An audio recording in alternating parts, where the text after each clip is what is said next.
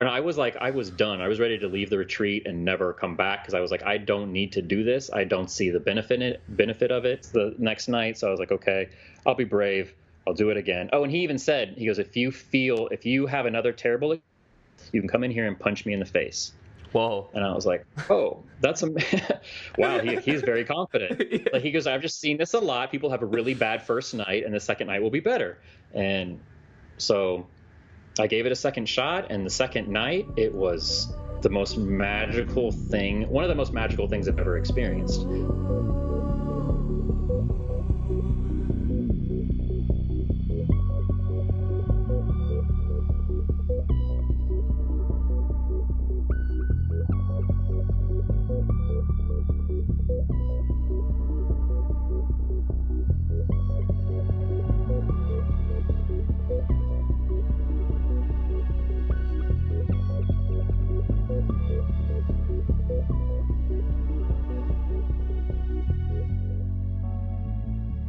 Really appreciate you coming Thank on. You. For those listening, Shaman Oaks uh, makes YouTube videos and like psychedelics, psychic phenomena, and now you're doing energy healing and that sort of realm, spirituality. Is that a fair assessment, or how would you describe? It's fair. I, I, just I still feel weird about the whole energy healing thing, um, the whole spiritual side. I, I, I feel more uh, akin to like what you do and what Dakota does and what psych Psyched Substance does. Like uh, psychedelics are more like people that are into psychedelics are more my people than the okay. spiritual people because they tend to go a little too wacky for me.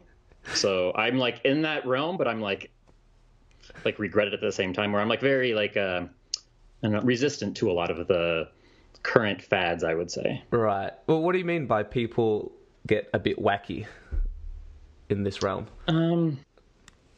Well, in the spiritual, the spiritual part, it's like they like too much of. Uh, like the people that are very much into oh manifesting and do this in you know in 30 seconds you can have whatever you want. And it's like oh that stuff makes me so sick. And people right. try to tell me to make manifesting videos. If you ever see me making a manifest video like i hope i lose all my subscribers. Like i uh. slap me in the face right now. Yeah. That's so funny. Yeah I, i'd say like just a lot of maybe there's a lot of purists and maybe people going too woo woo and but i don't know man like sometimes you experience things that are just so inexplicable that I don't know. It's really hard to ground it in reality. Do you struggle with that? Oh, incredibly. Yeah. Like I have a really hard time believing in anything until I experience it myself. And that's the way I was with energy healing. Like if, if someone was actually one of my friends tried to get me into energy healing, uh, like three months before I did, and I wasn't really nice to them. I was just like, that is a bunch of like adults playing pretend. That stuff's not real. Like I, I, was I was kind of a dick about it. And then once once I experienced it for myself, I was like, holy shit, like this is something. And I don't like I'm still I'm not sure what exactly it is, but it's there's something. And like as you saw at Arkana, like they're very much into energy. And so mm-hmm. it's like the two worlds feel very separate, but they're actually not.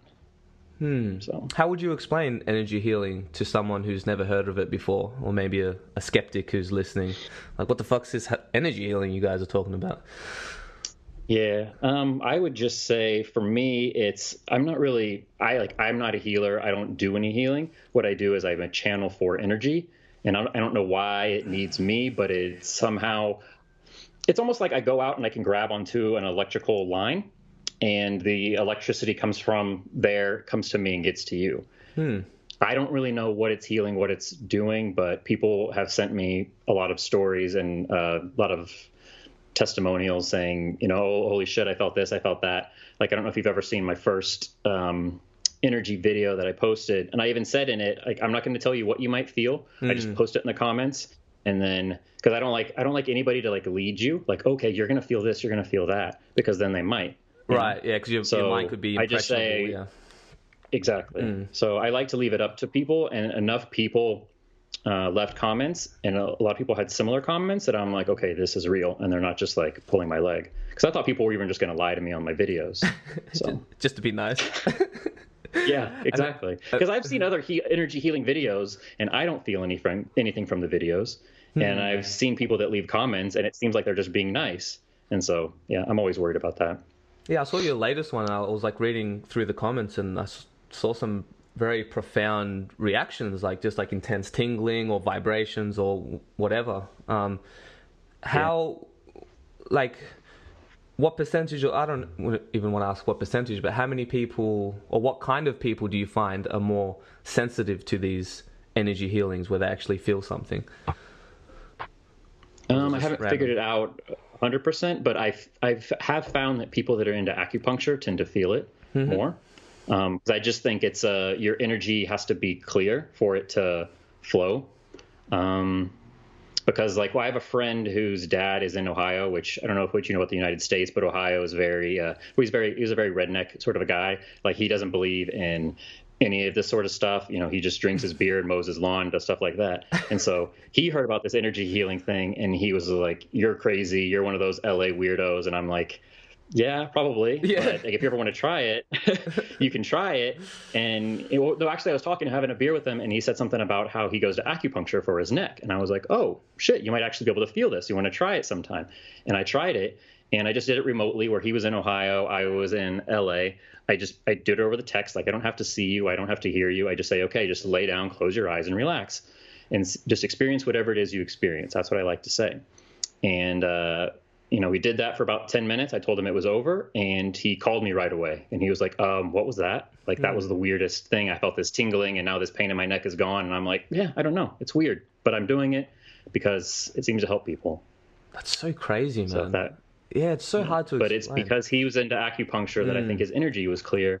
Um, but then like, it's weird to me how some people have super strong experiences and other people have nothing or they'll feel it's very minor. But I have found that the more people do the videos or the more people that work on their energy, mm-hmm. it, they tend to be clear and they'll feel it more. Right. So it's sort of like how you practice meditation. Like the more you practice meditation, the easier it is to slip into that state.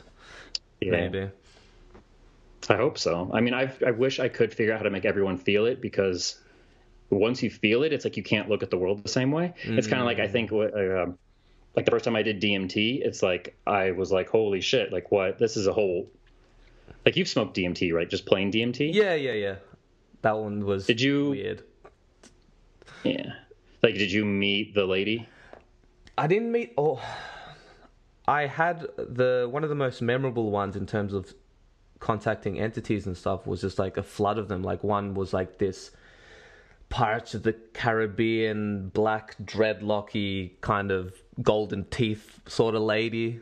Really, oh. yeah, really bizarre. And then once I saw like Pegasus, like literally the classic horse with the wings, and then I would see wow. Buddha. But it wasn't like uh, I was having a dialogue with these entities. They were kind of just passing through. Yeah, like with ayahuasca, I've had more of like the deep, profound, like actual communication. Like I can at least translate it in my mind. Whereas DMT was just like, and then what the fuck? I, think I remember seeing this lady. Like, yeah, but I don't think I saw the like oh. the DMT lady that you talk about in your videos. Was that your first? I, well, I only saw her the first couple the, the first couple times I ever did it. I saw her, and then I, I never saw her again. But then I got other friends to try it, and they would see her Interesting. Or you know they they they mentioned they met a lady. Um, so I don't know. It's it's weird, but it's like when I got into that, when I was in that first realm the first time, and I was like there, and it was like it was just as real as this. Then I was like, okay, like there are other dimensions. I don't know what's going on, but there is something more than we know. So how did that's you the get kind of what Oh, sorry to cut that's you off. kind of what. yeah. that's kind of what energy healing did when I when I experienced it for the first time. I was like mm. shaking and like my my muscles in my face and my neck were like just contracting, and I was like, "There's like. I hmm. couldn't do this to myself if I wanted to," and I didn't even know this was like uh, something that people experienced. So it was just one of those things. It was just too undeniable for me to deny. But at the same time, like if you were like, "Oh, I have a friend. He's an energy healer." I'm like, "Yeah, right." You know, I'm already I'm always skeptical of everything right away, which people don't think that about me because they think they see my videos and like, "Oh, you must be into all this like wacky stuff," and I'm like, "Not unless I experience it." Yeah, yeah, yeah. I, I can tell you're like very grounded and like I kind of relate in how you're like radically open-minded, but at the same time you're a skeptic, sort of thing. Yeah. Yeah. Thank you. how do you like? How the hell did you even get into this crazy world of psychedelics? and what was your first substance?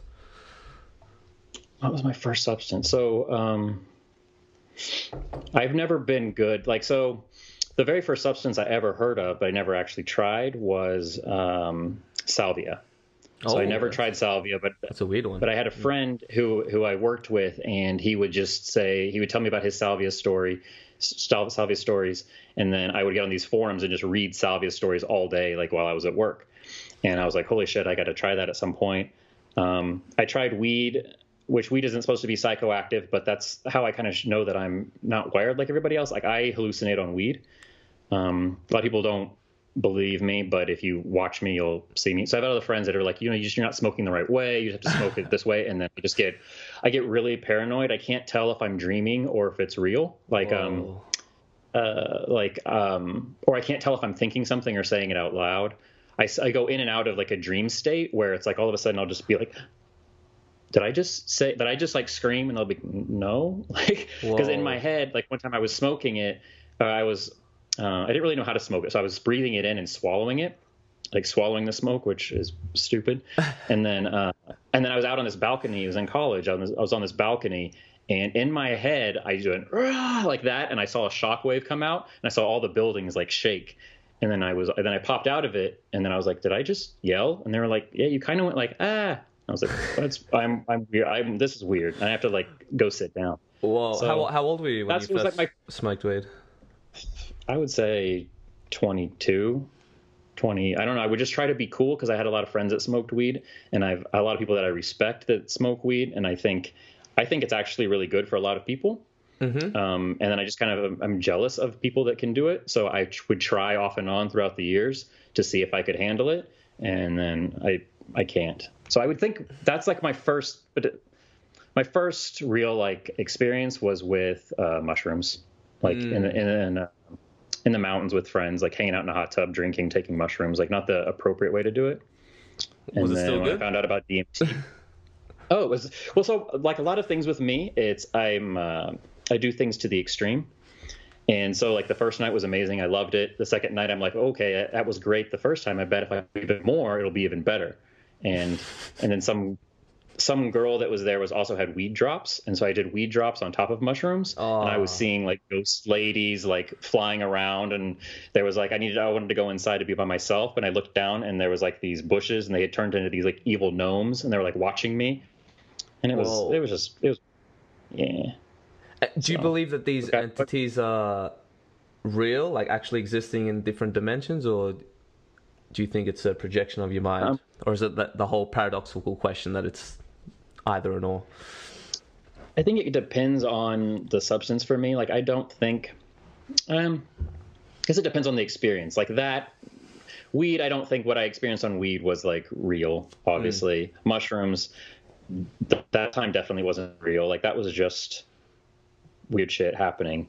But I had a mushroom experience right before I left for ayahuasca, or a month or two before I left for ayahuasca, and um, I was trying to microdose. I was trying not to even have a strong experience. I was just trying to help with like my depression. And uh, so I would take a little bit and I would walk around like the neighborhood, and I can always tell when mushrooms kick in because everything gets a little bit more 3D, a little bit more colorful. Mm. And I was walking around and it wasn't doing that, which is good when you microdose. It's not supposed to do anything. But I was like, oh, like I hope I didn't like waste this because I do want to experience it a little bit. And I remember it was like Terence McKenna or someone says, go lay down in the complete darkness, close your eyes, and see what you experience. And I was like, I've never done that on mushrooms, so let's go try it. I went into my room, lay down on my bed, turned on some music, closed my eyes, and I was I saw like these cat people Hmm. like it looked almost straight out of like a Egyptian. And normally I don't see beings on mushrooms. Usually it's just you know my the my vision changes or whatever, and I feel better and I feel happy. But this was seeing these cat people, and every time I had a thought of a question, they would answer it. And I had this whole conversation uh, about uh, what's the point of life and um, uh, I forgot what I oh and like wh- who is God and what is God. And it was like it was pretty profound and it was it was it, it's not what I was expecting.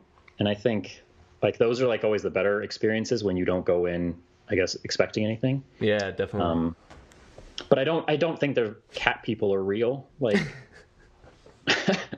so I don't know. DMT is the only one where I felt where I hung out with a, a an entity that seems to exist because she was following me in each. So uh, yeah, so the first two times I smoked it, she was there, and the third time I smoked it a week later, she was kind of there, and the fourth and another week later, she was there again. And and I've done that with other friends that have smoked it. They said the same thing. It's like she seems to remember what she told you before, and the story like continues. Hmm. So I, I I don't know. To be honest, I don't like saying it, it's definitely one thing. It's like I interviewed a guy um, that had a near death experience, and I was talking to him about it and i was like well could it just be in your head and it's like it's possible you know the mind is a crazy mm. thing it's possible it sure as hell doesn't feel that way mm. and that's the hmm. kind of the way i describe dmt it's like sure sure as hell didn't feel that way but yeah exactly yeah. like it's hard to know for sure but like you said it definitely yeah, i mean what do you think feels real uh, do you think i think it depends i don't know i feel like there are definitely real well, quote unquote, real places that you can tune into, like a radio frequency, but it's hard to yeah. tell what's just a projection of your mind or what's delusion, what's truth, what are these entities, what are their intentions. I don't know. I the the deeper I go into it, the more confused I, I come out of it. I feel. yes, thousand percent. Because like, especially in these realms, it's like we're going into this place where there's higher dimension, higher dimensional beings who are probably a lot more intelligent than us. So I don't know. I feel like I'm like just like a, a dumb monkey walking around in this place I don't understand. and then I come back to this reality. I'm like, ah, oh, I think I saw this lady. She told me this. She could have been lying. I don't know. Maybe it was all in my head. Maybe it was real. Right.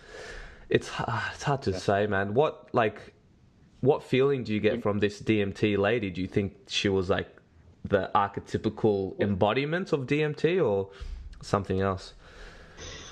Um, I just feel like it's it's she's this this entity that exists that's very powerful. It's like a cross between your mom and like your best friend and like your lover, which is weird hmm. to combine all those things. But she feels very powerful. Like she feels like she could smack you down. She also is very like flirtatious with you, and then she also felt like my best friend. And so, um, I'm sorry, what did you ask? Oh, like what, what, what, what do you, yeah, like what do you think that entity is or represents, or what oh, what is her intention? So it was. It seems like with the DMT, it always is trying to teach you something, mm. and I've oh I heard that that's the same thing that ayahuasca does, but I no, I didn't experience that on ayahuasca whatsoever. I never experienced um, any theme entity mm. on ayahuasca. So I was always told it's and I was always told it's the same substance. You go to the same place, but ayahuasca world is drastically different DMT world for me. Mm. Yeah. How, how was ayahuasca? Was ayahuasca like okay on, on a substance like a mushroom trip has a certain feel. LSD has a certain feel. DMT has a certain feel. Ayahuasca has a certain feel. Mm-hmm. Like, would you agree with that? Like, yeah, for sure, yeah. definitely. So, different playing fields. It's really weird. But my ayahuasca, and I, but I expected ayahuasca to be like DMT, like, or what a lot of people describe ayahuasca as, you know, a lot of animals and you know the nature and snakes and. Uh, I went to like this weird yeah. um, digital almost realm and it was just it felt very apathetic to me. It felt very um, it was very mean the first night as you saw the first video but um, the other times it just felt like i was flying around this weird place and yeah i don't i don't know.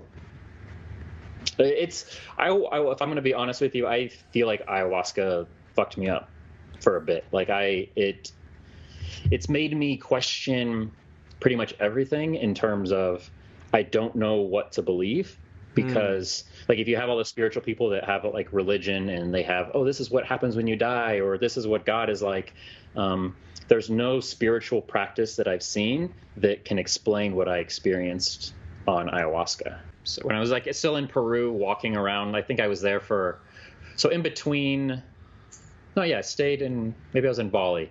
So I went to Bali. Yeah, I went to Bali and I was getting a massage. And when some lady was mas- giving like me massage on my feet, all of a sudden I would like get transported back into ayahuasca world, like whoa. in my head, and it would just and I'd be like, whoa, and I it just would like I'd have to like do something to distract me so my mind wouldn't go to these like not really weird. I really don't. I, the thing is, the the what I hate the most about it is I have no words to describe what that feeling is or what the um yeah, what it what it what I experience. I just know I don't really like it, and it feels weird.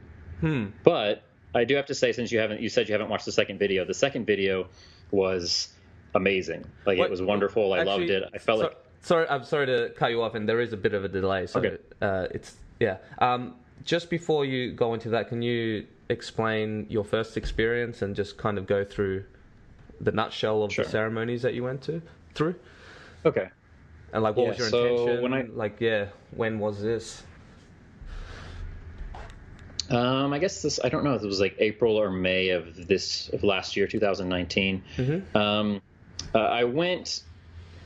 The bad thing is when I when I first was going to this retreat, um, I thought, you know, I'll make I'll make some good videos from it. I'll make some content. I really was not in the mood to uh, do ayahuasca because of the whole purging aspect. Mm. Um, I've never liked throwing up. Uh, I mean, some some people, I guess, most people don't like it, but some people really don't.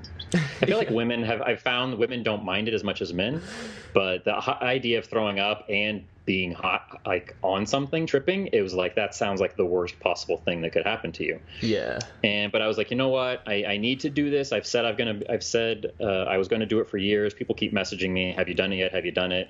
said no. So I was like, you know what? Fuck it. I'm gonna go do it.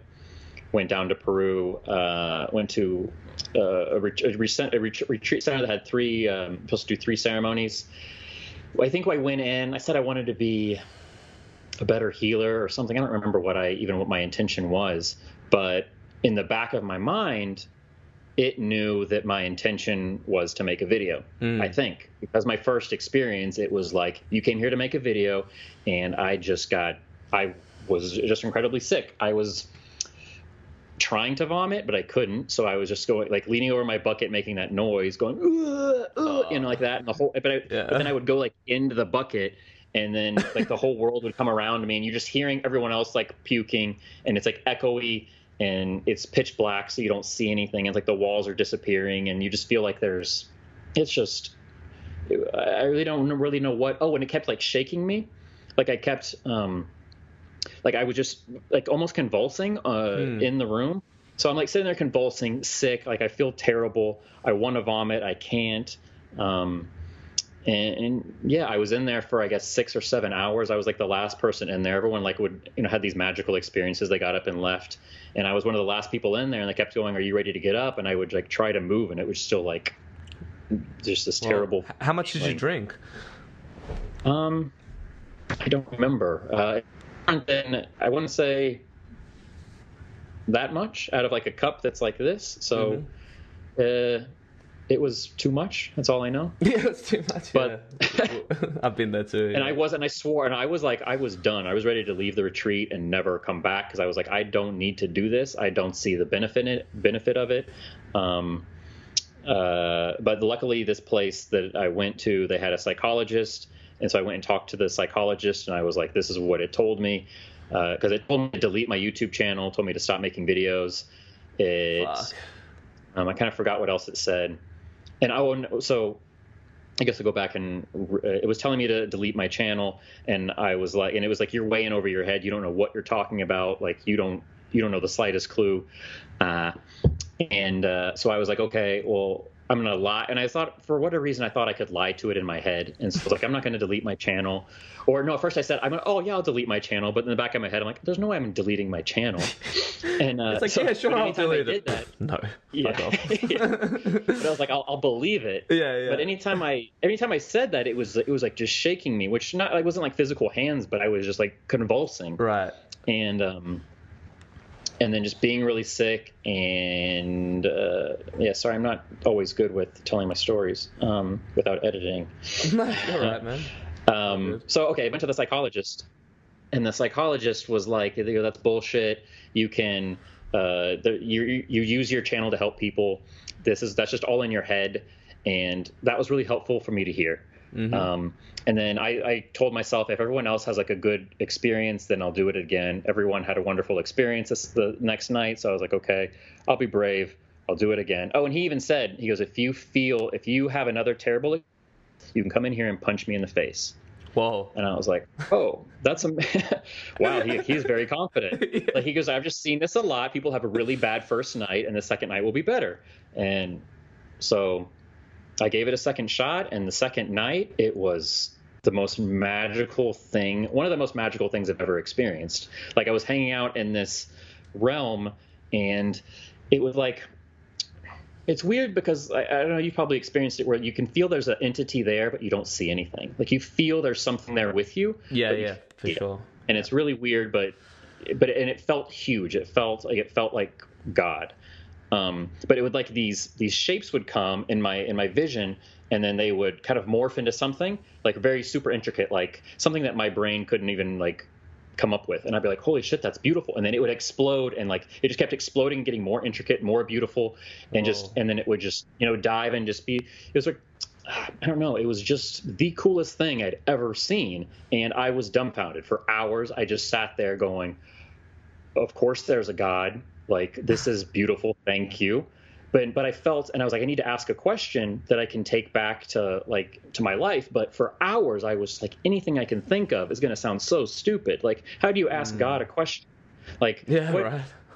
Like, what is the meaning of life? Just felt stupid. Like, if I felt like I was in the presence of all knowledge, and of everything, and it it literally dumbfounded me for hours. And so as it started to like, and I just was watching this beautiful thing for for hours, and it just it was like it was showing off. And then so towards the end, I was like, I need to ask it something. I need to ask it something. And I'm like, okay, well, I know I'm not in heaven. Where am I? And it mm. goes, you're in a space outside of time. And then as soon as I heard that, or I kind of had that knowing, mm. um, I immediately was kind of shown that this world or this experience that we live it's like one it's like a nintendo six it's like a a regular nintendo game like super mario right and everything that we're experiencing exists in this 8-bit game uh, angels you know psychedelics um, heaven hell everything exists in this one game like that's just a level of this one game there's many other games you can play also in this nintendo but that's like an 8-bit Nintendo. There's mm-hmm. actually Nintendo 64, a PlayStation, a PlayStation 5. There's much more advanced gaming systems with much more advanced games. And and the the analogy it gave me was you're in the living room. Like like this world that we're in right now, we're inside this gaming system playing this one game. Where I was during this trip was I was in the living room. I could see. I couldn't really li- little literally see, but there's I was outside of the gaming systems like so i was another step removed from it and it basically just said yeah you can play all of these games and you will and you have and like it's just play like just play the game like don't take it so seriously mm. and i couldn't stop smiling i think there were some of the things that i can't quite recall right now but it's in the video um, uh, but I, I le- for like days I just couldn't stop smiling. I was just like, wow, that's this is. It was so amazing to me uh, that I got to experience that, and that was the only saving grace because then I went to Arkana and I had another terrible, terrible night. Um, well, what was that and like? Like similar that, to the first ceremony, or? Um, similar, but it wasn't mean to me. It was just I felt oh. So also in the second ayahuasca experience, um, so as I was going through, uh, okay, yeah, yeah, this is part's cool. So I was starting to get sick again, and I was te- I was telling God or whoever, whatever that entity was, I don't want to get sick. I don't want to throw up. And mm. it goes, well, you don't have to. You don't want to. And I was like, hmm, okay, awesome. Hmm. And then like 30 minutes went by, and all of a sudden I started dry heaving and going like dry heaving, making all this weird noise. And I thought to myself, well, you lied to me. Like you said I didn't have to. You said I didn't have to throw up. And it goes, you haven't thrown up, have you? And I was like, oh shit. well, I don't want to dry heave either. And it goes, okay, you don't have to dry heave either. And uh, and it just and it said basically I could control whatever I wanted to control. Hmm. And any experience that I wanted to have, all I had to do was ask, be specific. And uh, so I left the second ceremony going, oh, I don't have to get sick. I can have this amazing experience where I can hang out with God. It's awesome. So, okay, so I need one other part to. So, uh, also in this, the first retreat that I went to, there was a girl that, um, her first experience, she said that her husband was going to die in a car wreck in 10 years. Oh. And she cried, cried, and cried Whoa. Yeah. Yeah. And so she was like crying about it, and and we had a group share every day, and she she said, you know, I was told my husband's going to die in ten years. There's nothing I can do about it. Just enjoy my time with him. And they were like, all the shamans were like, oh, that's you know, that's probably just your imagination. Don't take it seriously. Um, it'll probably be better the next night. The next Mm. night she goes, um, it goes, no, your husband's really going to die in ten years. Uh, you know, I think it's going to be at a car wreck or something. And then it says also, and also your dad raped you when you were four. Four. I was like, what? Fucking hell, and then so she spent the next day Yeah. crying and the, yeah the group the group share she was crying again and they were like okay that's probably again that's probably just your fears or whatever don't take it seriously Hmm. third ceremony she goes um, no your husband's really going to die your hu- your father raped you when you were four and showed her a scene from like that happening Whoa. and it like really messed with her. And then so she was going to see her parents the week after the retreat, and she was going to confront her parents because she thought it was she thought she felt it was very healing and helpful because she had always felt really weird around her parents, Mhm. but she didn't know why. And apparently, the ayahuasca told her that yeah, your dad did this to you, and your mom knew about it and didn't stop him. So that's why you have like a weird relationship with your parents because this whole thing. Hmm. So she was going to go see her family uh, the week after the retreat. She goes to see them and confronts them. She confronts them and they deny it. They say that never happened. We could have never done that to you. Uh, and then she believes them. Hmm. And so I hear through a friend before I take before my first ceremony at Arkana, my friend uh, texts me and says, uh, you know, so and so confronted her parents. Her parents denied it. She believes them. And so I was like, okay, like if we can't, why would it do that? Like, Mm. why would this medicine do this? And so I went into my first ceremony at Arkana going, I think this is just a drug trip. Like, Mm. I don't think there's anything magical or spiritual about this. And, um, that uh, probably magnified it or maybe it was my fear or whatever. But again i did the same thing where i went to i had to thought i had to go to the restroom and i walked into the restroom and i was like okay well i don't want to throw up. And then i got sick to my stomach and i was like hey i don't want to throw up. You said i don't if i don't want to throw up like i don't have to. And then i started throwing up. And then then the walls like you know how it kind of well for me it gets very uh vibratey like uh the Mm. the the it just starts everything starts vibrating and it was like I could just feel it like increasing. And I was like okay this is cool. Like dial it back.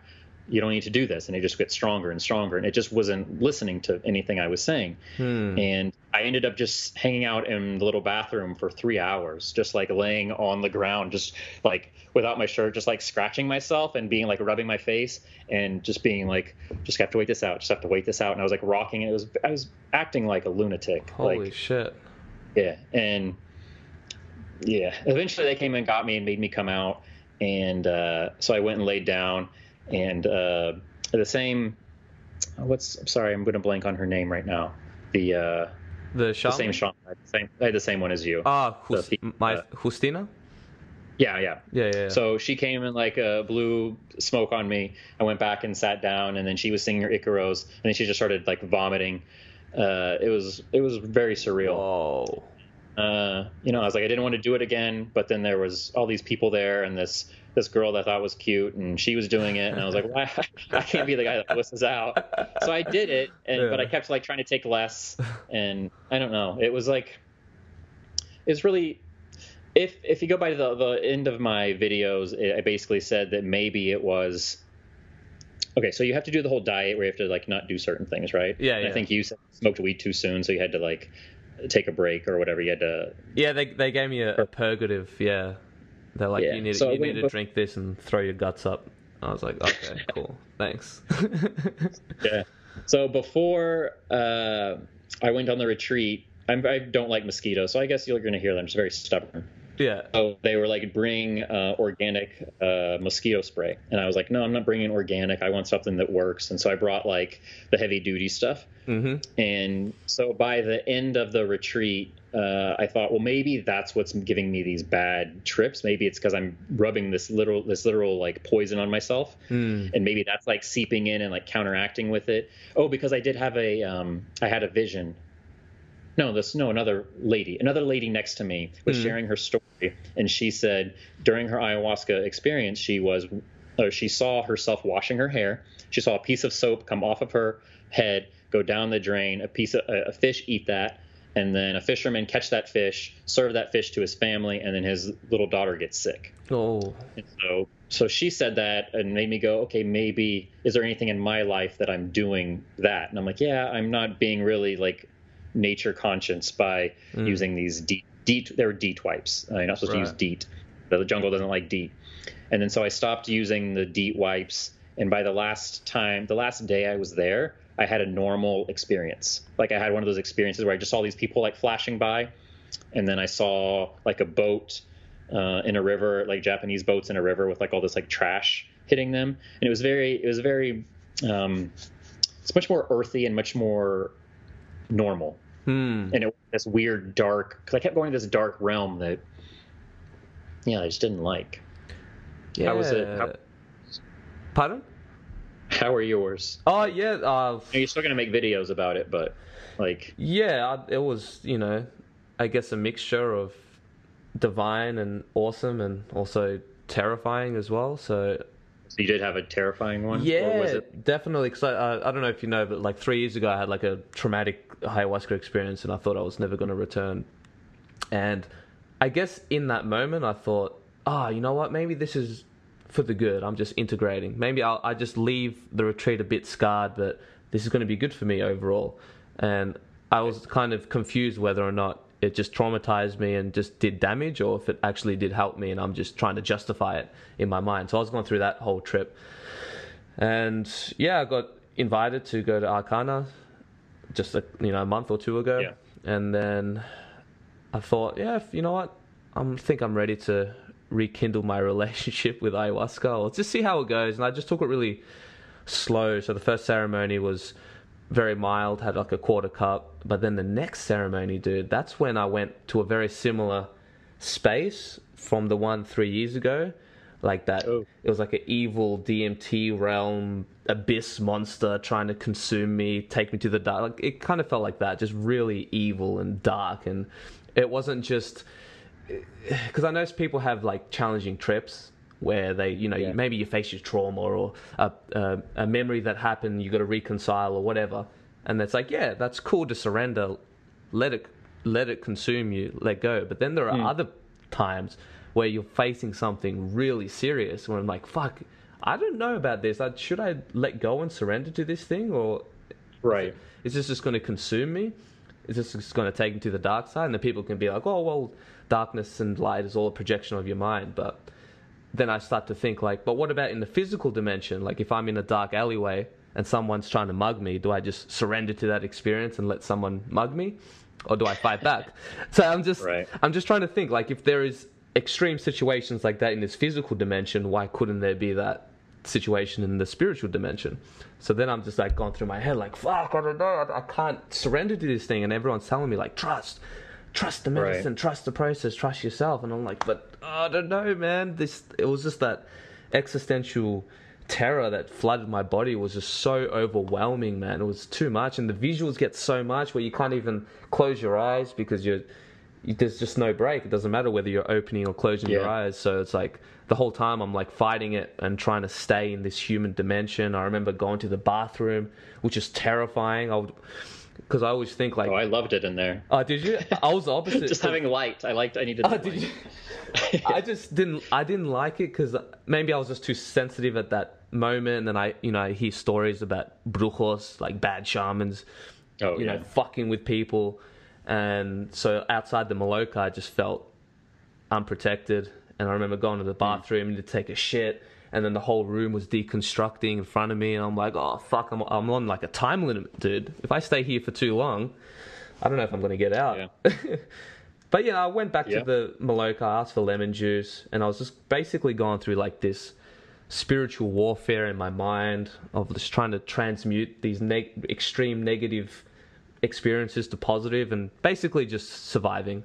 But I did go through actually a really uh, interesting purge where I was like, I, my grandma got invoked and like she died 12 years ago and I never grieved for her. And then that Mm-hmm. started coming up and then this deep like family karma shit and just going through that. And then yeah listen I made it at the end but I, I, what was good about this experience versus the one three years ago was that I had my wits about me. So yes it was unfathomable in terms of how terrifying it was and how shit it felt, but I still had my wits. Whereas three years Yeah. ago, I lost my mind. so you're Oh, going through real, hell, like, but and you're losing Yeah. your mind, so you can't really do anything. Whereas this time, it's like I was freaking out internally, but outside, I was very conscious of like sitting up straight the whole time, deep breathing, doing mantras, Hmm. remembering my intention, holding my flashlight just to hold something physical to anchor me.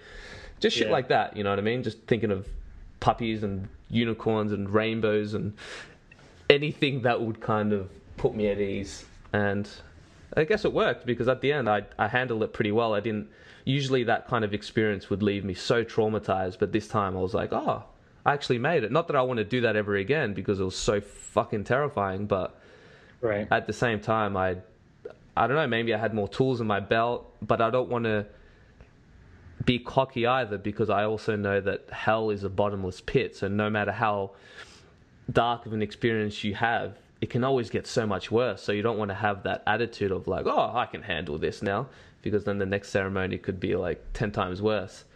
And you don't think Yeah. it's possible until it happens to you. Um, Yep. but yeah, you know, that was quite terrifying. But like I said, How many did you do? uh, the first week I did four ceremonies. Second week I did three. No, two. Wow. But I Okay. took it like very, very. Out of the seven or six ceremonies that I did, I think maybe two of them were like quite intense. The rest of them were very mild, but I took like very, very low doses. So yeah, I, I don't know. I found I find that I get like more sensitive to this stuff the more I do it. Because even that trip that I was just t- explaining to you, that was like half a cup, which is Mhm. supposed to be like I wouldn't say it's a low dose, but it's definitely not a big dose. So it's just Yeah, weird I- how that by happens. the- yeah. By the end, I was taking like the smallest. I was just like, I just every time I was like lower, lower, less, less. So Yeah, yeah, so it's I- much more manageable. Yes, and this is definitely a you know it's a profound transformative tool, and I, I've seen mixed reactions from it. Like I've seen a lot of people go through these really profound transformations, but then I also hear like some horror stories. People leave a bit more fucked up than what they came in there for. Uh, what, what do you think that's about? Like, what are your thoughts on you know the ayahuasca spirit or So- yeah? Yeah, so I'm still I'm still trying to figure that out to be honest with you. Like there was a couple dudes there that were there for like PTSD and they were they swore up and down how amazing it was and how it's helped them and they can finally sleep without having nightmares. And even one guy who was there for three weeks, like he did two weeks at Arkana and then like another week at the Sacred Valley one. And the whole time I was there, uh, his second week, he was having a terrible, like he was a, puking his brains out, had nothing mystical. And every time during the group share, he was just like, I don't like this. This is like not good for me. I want to go home. And they were just like, trust the process, trust the process. Mm-mm. And then I thought, like, I, I rode with him uh, to the airport, and he sounded like, you know, he was done. Like, he, but he was gonna, he was gonna, you know, com- do his commitment and do his another retreat. And I heard later that he had a magical third week. And I heard someone say, like, ayahuasca knows how long you're going to take it, and it'll put you on this journey. So if you're just going to be there for one night, you're going to have what you need. But if you're going to, if it knows you're going to have 10 ceremonies, 12 ceremonies, it's going to take you on this journey. And by the 11th, 12th journey uh, ceremony, it's going to make sense. Mm. I, I've I've found similar things like that. Like depending on how long you stay at a retreat for, ayahuasca will kind Yeah. of narrate this story in a particular way. Like if yeah, if it said like you know if you're staying there for six ceremonies, your experiences are probably going to be a little bit more spread out versus if you just go mm-hmm. there for the one. It might be a little bit more intense and give you the big bang experience. I don't know, Right. But a lot of pe- I've heard this So- from a lot of people, which I found interesting. So that's the only thing that keeps me thinking that there's something to it. Um, for me, like it's going to be a while until I take it again, just because it was so terrible the few times that I did take it. Like it just, and I still I, I still flash like how long ago was that? Like a oh, close to almost a year now, and I still feel like occasionally my my psyche will go to that weird place, going, "You don't know anything." Like Mm. this, you know, the it's just and it just weirds me out, and I'm like, ah, I don't like it. I wish sometimes I wish I could just go back to being a normal human and believe what everybody else believes. You know, Tell me like, about that. not yeah. have this, not having these other things that I've seen in my head. You know.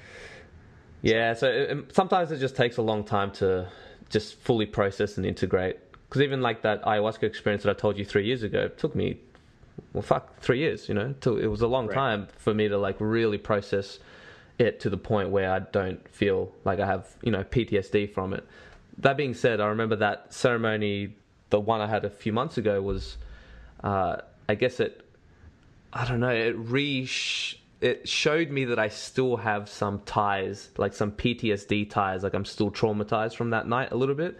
Because I remember some other dude was like really freaking out, and he was having that trip, like that sort of trip where you think you're just going to be crazy forever, and maybe the best thing to do is just Yeah. to end your life, basically, like one of those trips. And it's like, and Yeah. just being there was like, fuck. I just felt so bad for the guy because I know what that feels like, and sometimes it doesn't matter what people tell you. You're like, I don't know. It's hard to believe, Yeah. but you Yeah. know, I definitely was there. yeah, it could it could be just a, a processing thing. So just taking a long time. I'm what I'm not sold on um, with any of it is the the need to vomit. Like I, because I've had such amazing, wonderful experiences without having to vomit, and it's like it just seems like with ayahuasca, it's just this one little group in the world that thinks no healing goes with vomiting, and I'm like, well, maybe it's poison, maybe Mm. like that's my I can't I can't surrender to that part of it. Mm. So I've so maybe if I yeah. Ma- Maybe are, it depends cool on with that that aspect? the uh, the vomiting. Oh, I wouldn't say I'm cool with it, but uh, like Do you feel because like, some everyone would say like when you throw up, oh, you're gonna feel amazing, and I didn't. Like I never felt amazing. I felt my stomach still hurt for days. You know? I would say most times I actually do feel good after vomiting, but sometimes Hmm. there are certain ceremonies where I just I don't have quite enough, and I'm sort of like in this limbo state where you're like dry heaving and you just feel ill the whole night. So I've had those Yeah. for sure, and that's what I've learned that sometimes if you take too little, that might not be good because you're just like you're you're just about to hit that peak, but you're not quite there, so you're just stuck in this like oh, I feel like Yeah. shit. So. That's me. Yeah, and that's, That's- what people have said. comments. They're like the fact that you always were resisting it so much is the reason you had such a bad experience. Like you have to surrender to it. And I was just, I don't know. I, I was good at surrendering to DMT and to other substances. I think maybe because I was slightly younger. But Mm. now it's like I don't know. There was just that, that fear that just hits you. It's just like no. Yeah, it's like that, like that skepticism. Because I feel the same Yeah. way. Even now, I, I sometimes I find it really hard to completely trust and let go, and I'm always like questioning it. But of course, that just makes it worse on yourself. But fuck, I, I can't help it. I don't know. Maybe I should just be more more trusting. Did you do the five meo? I did. I did. I didn't think I was going to do it. Uh, I just watched a whole bunch of people do it the first week, and then Mhm. Jose's like, "You want to do it?" I'm like, "Nah, I'm good." and then the second week passed. The second group, they all did it. I watched them all. I even recorded some people. Like they allowed me to document their experience, which was very nice. And then Jose asked me again. I was like, "Yeah, you gonna do it?" I'm like, uh, "Nah." And then the last day, this is like be, the day before everyone left, after doing like San Pedro, Wachuma, the mescaline containing cactus, for those who don't know. And then they did a private, they just set up a private ceremony just for me to do this Wow. thing. And Jose is like, You're doing this, trust me. I know you better than you know yourself. This is going to be the cherry on top. And because I'm like always freaking out, like, but what happened if I'm like that guy who just ends up screaming his lungs out and has a psychotic Yeah. break? I'm like, I, I'm cool. I, I've I've had those trips. I don't want to. I don't want to go down there. I'm I'm good. I'm good. I'm good. But the way he explained it was just everything that I've been through. He said like, if you've been through the worst trips from ayahuasca, then you can handle 5-MeO. Not saying that it's mm-hmm. less potent, but the dark. There's something about the dark realms of ayahuasca, which is which feels a lot more sinister versus, you know, a bad trip on 5-MeO.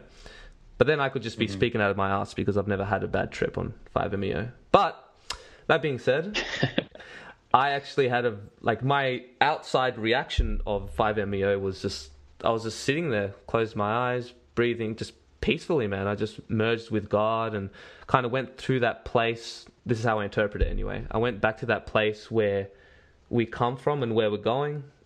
Call it death, mm-hmm. I don't know, whatever you want to call it, but yeah, uh, I guess I was it. I was carrying a burden of that.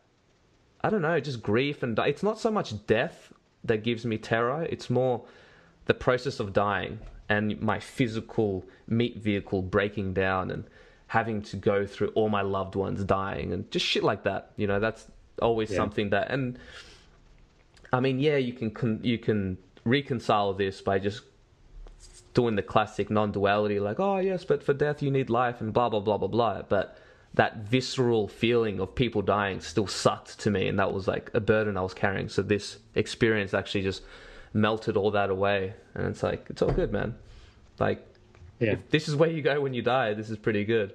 But I don't know. I don't know. Is that really God that I went through, or was it God that I merged with, or was it just an experience that my mind interpreted? I don't know. I don't know. But it felt really, really, really real to the point where I came out of it and I was just like bawling my eyes out from gratitude just to be here in this human plane. Mm-hmm. And yeah, I guess a way I would describe it was it was like it was like ah, oh, it was like a cosmic paradise, a brief moment of eternity in cosmic paradise.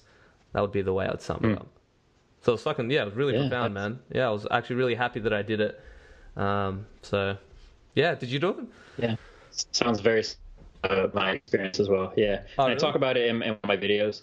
But um, what was gonna what reminded me is um, so the reason I got psychedelics in the first place was because I read the book uh, DMT, the Spirit Molecule, yep. where he, where they injected people with it, and uh, that that book got me into it because I they said um, DMT was the closest you can come to having a near death experience without dying. Because mm. I've always been fascinated with near death experiences because I'm at the same thing. Like, what happens when you die? I don't want to go through this dying process, and I just want some reassurance. Mm. Um, so that's that's to answer your original question about what got me into it. it was mostly that book and that. Uh, so I was like, I have to try it. So, but with 5-MeO, same the thing. Like I, it just comes on incredibly strong. So white, but like these shapes, and then I felt like I described it as being inside of God. I said the the same mm. thing, and it was like it was like an like an orgasm having an orgasm, like watching other people have orgasms. It was like this whole, it was like MDMA uh, on steroids. It was just like the best feeling I ever felt in my entire body.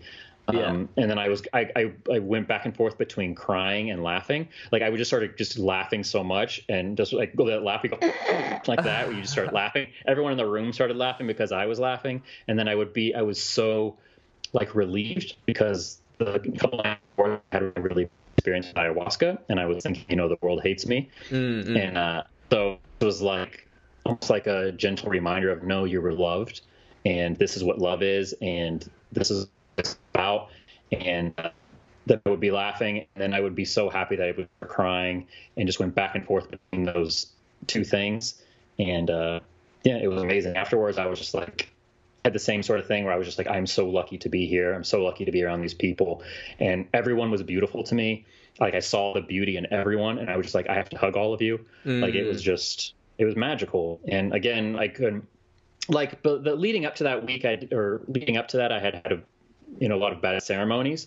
And so I was just kind of like in this bubble of despair and mm. it took me out of that and made me see the beauty and the love and the light and yeah i was like jose hooked me up with it too because he saw i was going he didn't like pay for me to go well he actually he let me go to the retreat if i just made videos about it hmm. so i did and then um uh but i think they charged $250 for it and i would easily spend a thousand dollars on this like this that was the greatest thing I think that I've ever experienced.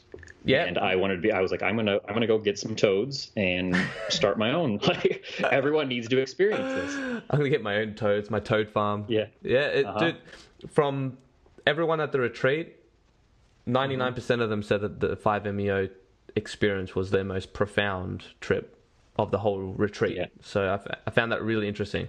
I guess I, I, I was holding fear that I would leave too ungrounded. That was my big thing. I didn't want to like. I don't know because I, I have I have heard f- from some experiences of how people have this 5MEO DMT experience and then they come back to this reality. They're like, no, I, I, I don't want to come back here. I want to I want to stay there, and then they kind of leave unanchored a bit. Uh, that did not happen to me, thank goodness.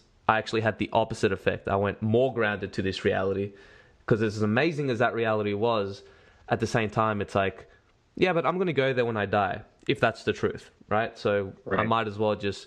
I came to this human plane for a reason. There's a purpose why I'm here. Let's get some shit done, you know, sort of thing. And I was just grateful to be again a human again. I remember seeing Jose's face made of organic matter. I was like, oh, thank goodness I'm back here again. Because it's so hard to explain that realm. I don't know what it is. Yeah. Because it's like No words. I've had crazy experiences that you could also say there are no words for with ayahuasca, mushrooms, you name it. But mm-hmm. there are still words and concepts where you can sort of paint a picture, at least metaphorically, whereas 5MEO was it's like you just shot past all the dimensions and straight to source. It's like so Yeah. beyond anything that I've ever experienced. Yeah. They're really one thousand percent. Yeah. There is no freaking word, and I came back. yeah, one of my first words was like I came back into consciousness. I was like, I understand. I understand. Oh. and just like crying and shit. Yeah. Jose's like, I told you, man. Like, thank you, thank you for making me do this. Yeah, actually, I- he made me do some rapé just before the experience, because because it grounds you. For those listening, rapé Mm-hmm. is a how would you describe it? A shamanic snuff with tobacco ash. Yeah. Yeah. Yeah.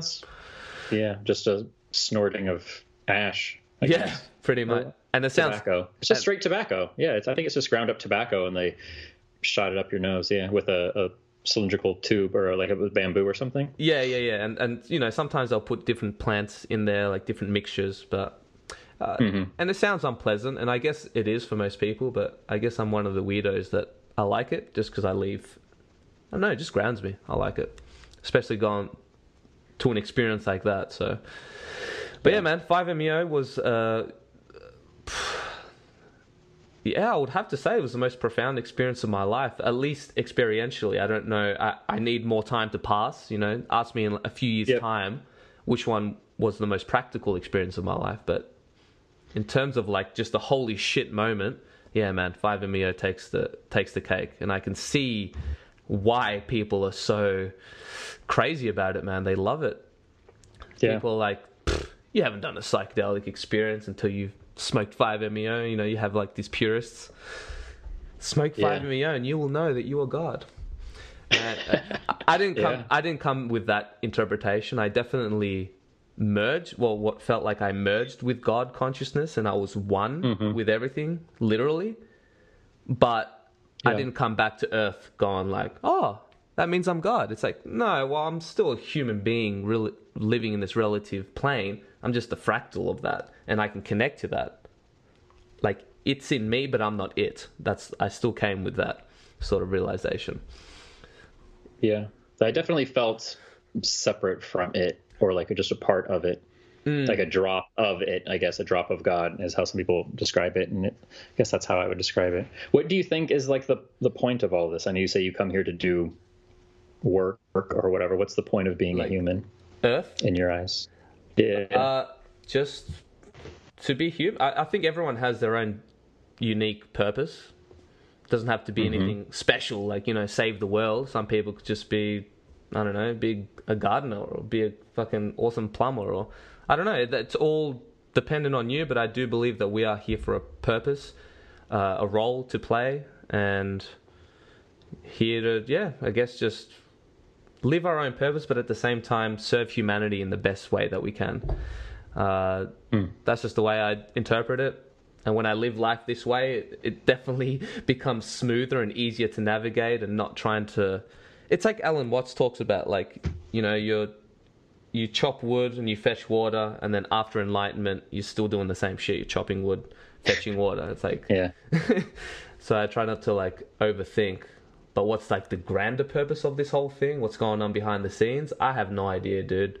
I go through my theories Yeah. and I have certain experiences, but I have to realize the limitations of my human mind, and there is just certain realities that I can't see past. You know, maybe I can like tap into, but Yeah.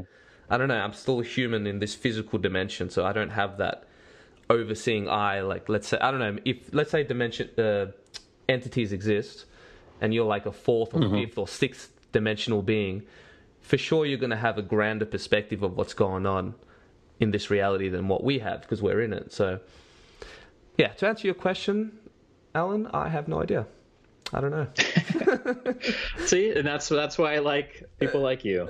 You're, you're, so many people are uh, they won't they don't like saying I don't know. That's what I've found. I think the more the spiritual people that are too spiritual, they they have to have an answer for everything. I guess that was my problem with religion, is uh, that people won't go. You know what? I have no idea because I think a lot of people don't have. You know, I think that's that's totally cool to not have an idea No. or have an idea. You should have an idea, but you shouldn't. I don't like it when people say, I guess, that they know something because I've been proven over and over again that I don't know. Oh, and that's what the first ayahuasca retreat, uh, the first ayahuasca uh, ceremony taught me. It's like, no, you don't, you don't know, and you need to be okay with that. So Yeah, the, uh, I I have I share the same frustration with spiritual gurus who claim to know. Like they they might present themselves in a way that like, oh, I'm just figuring this out. I don't know, but clearly by the way they speak, they're so fucking confident in their conviction. It's like, but how do you Yeah. how do you really know? How can you be that sure of yourself? You know, Right. even the the thing like about the five meo DMT and being God or whatever. There was a quite a popular spiritual guru who would say he would literally say, "Get 5-MeO DMT, smoke it, and you will see for sure that you are God." So he's basically saying like, "Come back to me when you agree with what I what I'm saying." right. You know, and I did. I smoked 5-MeO DMT. I didn't come up with that conclusion. Does that mean I'm wrong, or maybe I'm just misinterpreting it? I don't know. I don't Yeah. know, man. I saw there was a cool video that I was I forgot I think his initials are JK, but it's like um, he's an Indian guru that's you know now passed. And I was watching a video and it's like someone asked him, "How do you know if you're enlightened?" And they go, "If someone says they're enlightened, they are not." Yeah. And I'm like, I like you. Yeah, that's the way I feel too. Exactly, man. And a lot of, you know, I hate to say this, but the, a lot of spiritual gurus, they seem like they're enlightened, like they've got it all figured Yeah. out.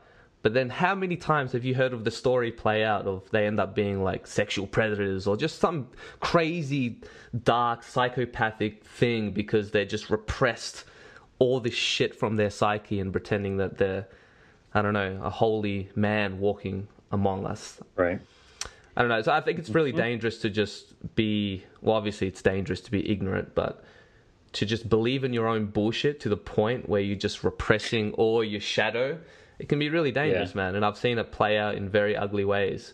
So yeah, I'm also very weary about uh, quote unquote spiritual gurus or spiritual teachers. So I like the kind of approach of just I don't know, just chronicling what you're going through.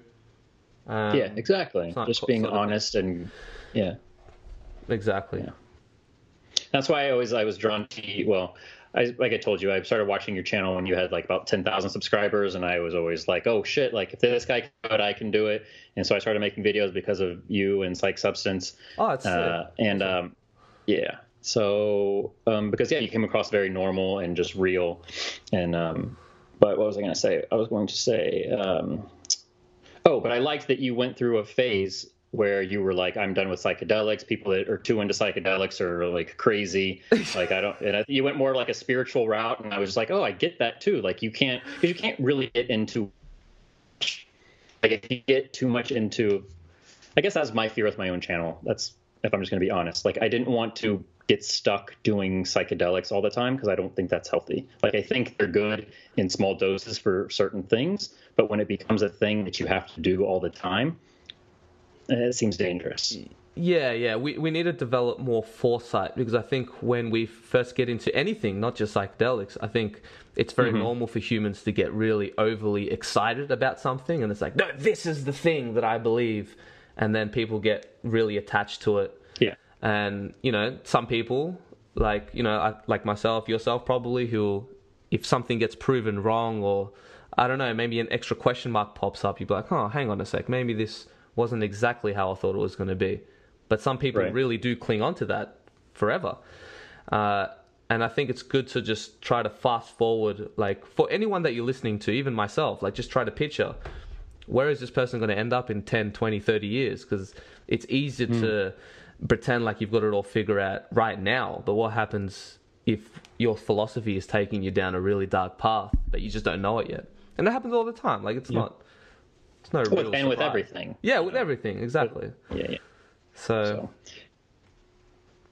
yeah, I don't know. I think it's a weird realm. I don't think we know anything about psychedelics or Yeah. what they are. They still amaze me. Like I'm still so interested in just what they are, what they have to offer, and I think this is just the beginning on of whatever this thing is. You know, we're just rediscovering psychedelics, and I think we need to be vigilant and not repeat the mistakes of the 60s era of when hippies were just running wild. Maybe that, that needed to happen, I'm sure, but we don't want to repeat that because a lot of Yeah. people took acid and went to psychosis and, you know, probably went to a, a mental institution as well. So there's always that possibility. yeah, and that's yeah, and I at the beginning because you know there's certain people you can talk to and they're like, oh, that's just all fear mongering. They're it's they're all good for you, but even when you go do ayahuasca, they say like, do you have any mental illness? Let's in my group do 5-MeO if you had mental illness in your you know you know in your family. There is some of that and it's and, and if you talk to anybody who's like really into psychedelics they'll eventually if you say do you know of anybody who kind of went too far and they'll be like yeah i know somebody Mhm. like i don't think so i think that does need to be said from time to time. And i, I guess i worry about that for myself. Mm. um, but because like you go you have those trips where you were like yeah i'm fucked. Like this is my life now. I think I, that happened the first time on lsd with me. And um, i was like yeah this is i don't i didn't remember what life was like before the trip. And i thought this was like forever.